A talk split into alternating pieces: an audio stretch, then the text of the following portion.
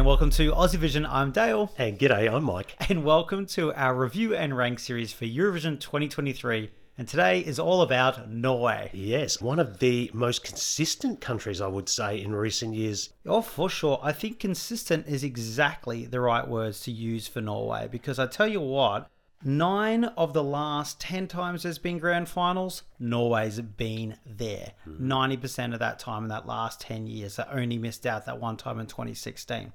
And in the times they've been in the grand final, they've made the top 10 six times. Gosh. Six times. That's incredible, including last year where they finished 10th with Subwoolfer.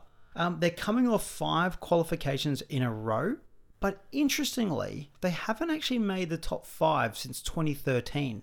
So they're making the top 10 consistently, they're qualifying every time, but they're just not reaching that very top echelon like their mm. little neighbours Sweden are. So I think they're really trying to get up to the top. That's why Sweden gets the plaudits, don't they? They seem to be getting into the top fives, where Norway just into that top 10, which is still very, very good. Well, who have they got for us this year, Duh? They have Alessandra with Queen of Kings. Well,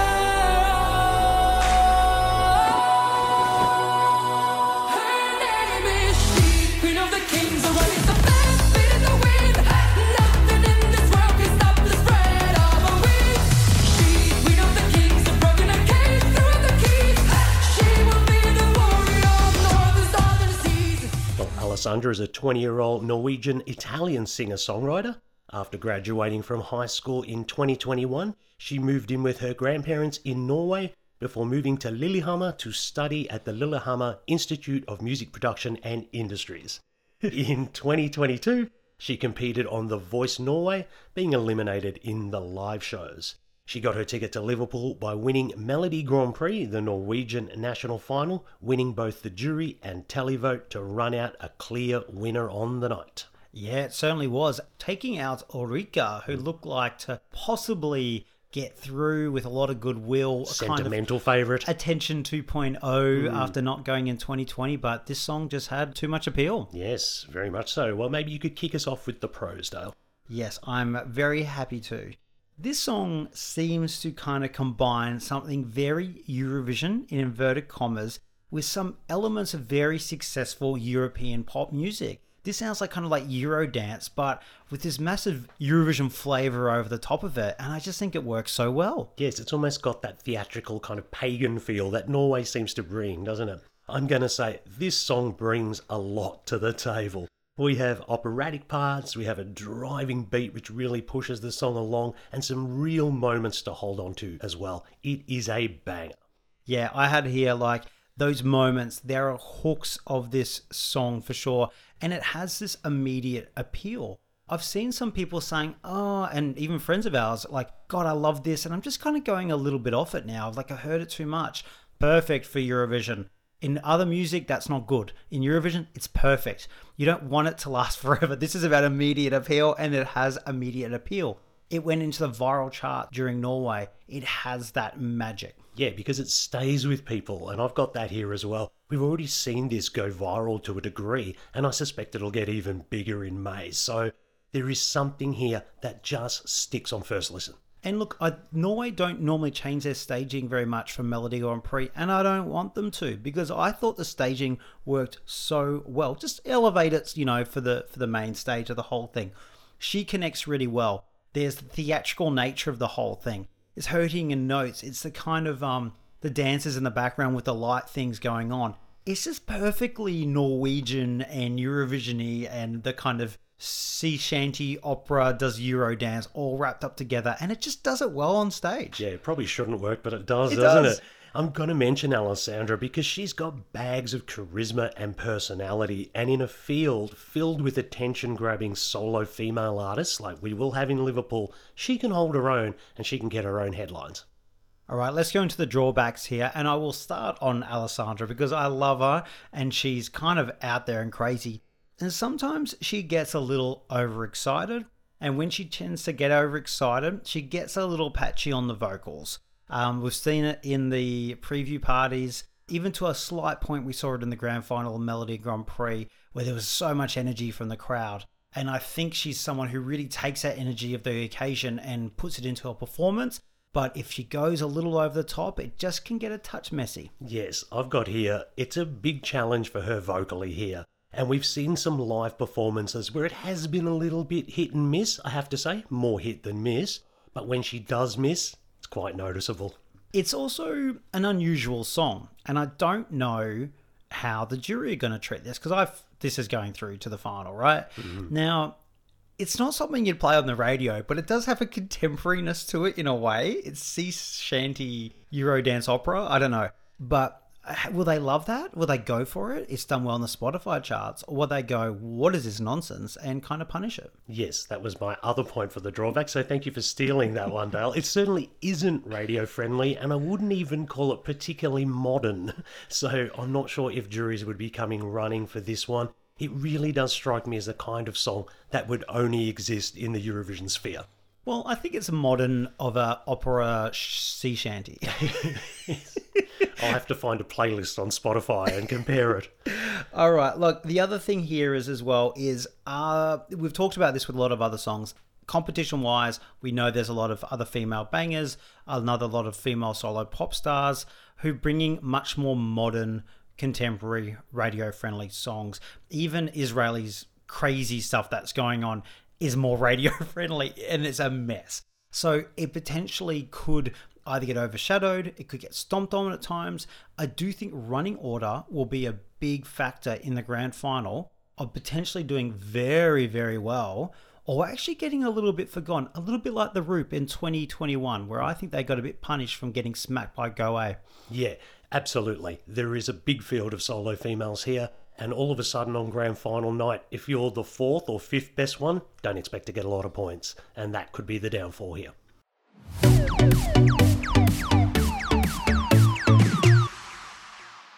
Well, as always, Dale, it isn't just our opinions and views in the Review and Rank series, it's also that of the Aussie Vision team, and what have they thought of Alessandra? Well, they have placed Alessandra in the full Norwegian entry in position number four, oh, fourth place. I, look, I thought it was going to do pretty well. Top five. Hmm, well done. Well done. Yeah, not overly surprised by this. It had 13 top tens out of the 21 that we know, including a first place and the worst position was 19th. Mm. And that was one of the worst of that lot. So when we talked the other day about Finland, I think the worst was 12th. Um, 19th for an Aussie Vision team ranking as the worst is really good. So there's a lot of love across the board for this. Yes. Uh, and who are we hearing from on this occasion? We're hearing from Mark and we're hearing from Z. All right, settle in because I have a shopping list of things I love about this entry. Her name is She, Queen of the Kings, is such an elegant, clever linguistic hook. It straight away tells you that this is a female empowerment anthem, as much as it is an opportunity for ye olde medievally fantasy cosplay. It's also full of imagery that spells out what we're going to see on stage. Raven hair, dark as night, northern lights. There's a distinct sense of place about this entry. You know, Alessandra is a unmistakably Nordic queen the package is cool and slick and atmospheric, and from the same world as the likes of Rasmussen and Emmelie de Forest. Then there's Alessandra herself, strong but relatable, queer, energetic. I think she's going to enchant the Euro bubble. This entry might be a little on the televote friendly side. To counteract that, I'm really going to need her to nail those vocals, which she can. I mean, there's actually enormous range in this song, including a whistle note, and that will secure it some jury love as well. I'm absolutely obsessed with this queer feminist sea shanty anthem. I love the slightly folksy feel of this tune, but what I love even more is the intense techno beat hammering the chorus. It is Scandi EDM at its finest. If her Eurovision performance is anything like her national final delivery, we're in for a treat. I love the traditional royal elements of Alessandra's MGP costume. She performs with such energy, and the light show around her is absolutely spectacular. In my opinion, this is the best Norwegian entry since Margaret Berger, who came fourth in 2013. The only downfall is that Norway seems to be overshadowed by its Nordic neighbours Sweden and Finland this year, who have also produced sensational uptempo entries. Every point counts at Eurovision, and with the other two dominating the Nordic vote, I'm a little worried Norway won't live up to its full potential. To paraphrase Alessandra, which Nordic nation will conquer all? I'm curious to see. I really love what Mark said on that first part. The opening line is fantastic of this song, actually, and that female empowerment does come through with it. And the whole nature of the royalness of it all, and the way she comes across, and the costume, and the medieval type esque approach that both Z and uh, Mark pointed out is so interesting, all are driven by this kind of Euro dance beat.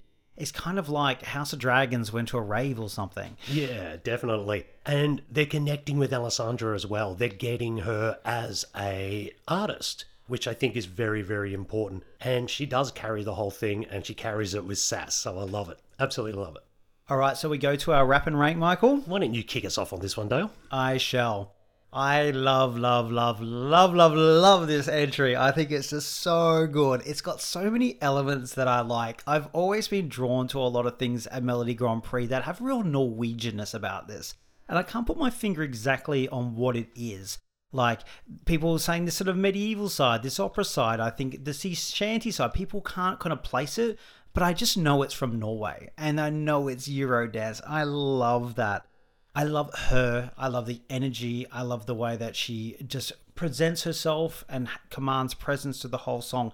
And it's just goddamn catchy. That's all there is to it. It's so catchy. The whistle note, there's so many elements and moments. It's everything I love about Eurovision. I'm a huge fan, and I've put it in Third place. Oh, it's so- made my podium. Made the podium, a bronze medal for this one. Bronze I'm not medal. surprised. You have always loved this one, haven't you? Oh, from the get go, from the very first time it opened, I think the first Melodi Grand Prix. Semi final, yeah. And I was like, "What is this?" I can't, and I was like, "Oh, Ulrikke's good," but I keep going back to wanting to watch that because it just kind of came and slapped me in the face at five in the morning. Mm, so a third place for you. All right, now let's go into my wrap and rank. Now I have to admit, this did not resonate with me on the first listen at MGP. I think I had my eyes turned for Ulrikke at that point. However, once it did click with me, I have not looked back. Norway usually don't miss when it comes to staging, and they have something great to work with here. I'm expecting another excellent result for them coming up. Ultimately, the whole thing works for me. I'm putting Queen of Kings in sixth. Six. Yes, a lower top 10 for Norway. Who would have thought? Who would have thought? Look, I'll take that. I'll take that. That's pretty good. So I've got it third. The team have it fourth, and you have it sixth. so we're all around the same area. This seems to be working for the Aussies, doesn't it? And Yeah, we've all agreed for a change. It's uh, I've not been like that a lot for the episodes we've done tonight. Um, but yeah, look, a really interesting one. But I also understand where some concerns are coming through. I think even Z raised it, and it is a good point. Um, Sweden and Finland are kind of overshadowing this a little bit, and I think there are a couple of question marks to worry about with the entry. Yeah, at this point of the season, we definitely have our two front runners, but I feel this is in the pack kind of chasing. So 100%. if they can pull out some sort of wild card, who knows? It might jump in and get that podium or get that top five spot that uh, Norway deserve. Exactly. All right. Well, I really hope they get it. I love the entry, and I just hope they can just pull it together very well on the night. Yeah, absolutely. Thanks so much for joining us. Catch you next time.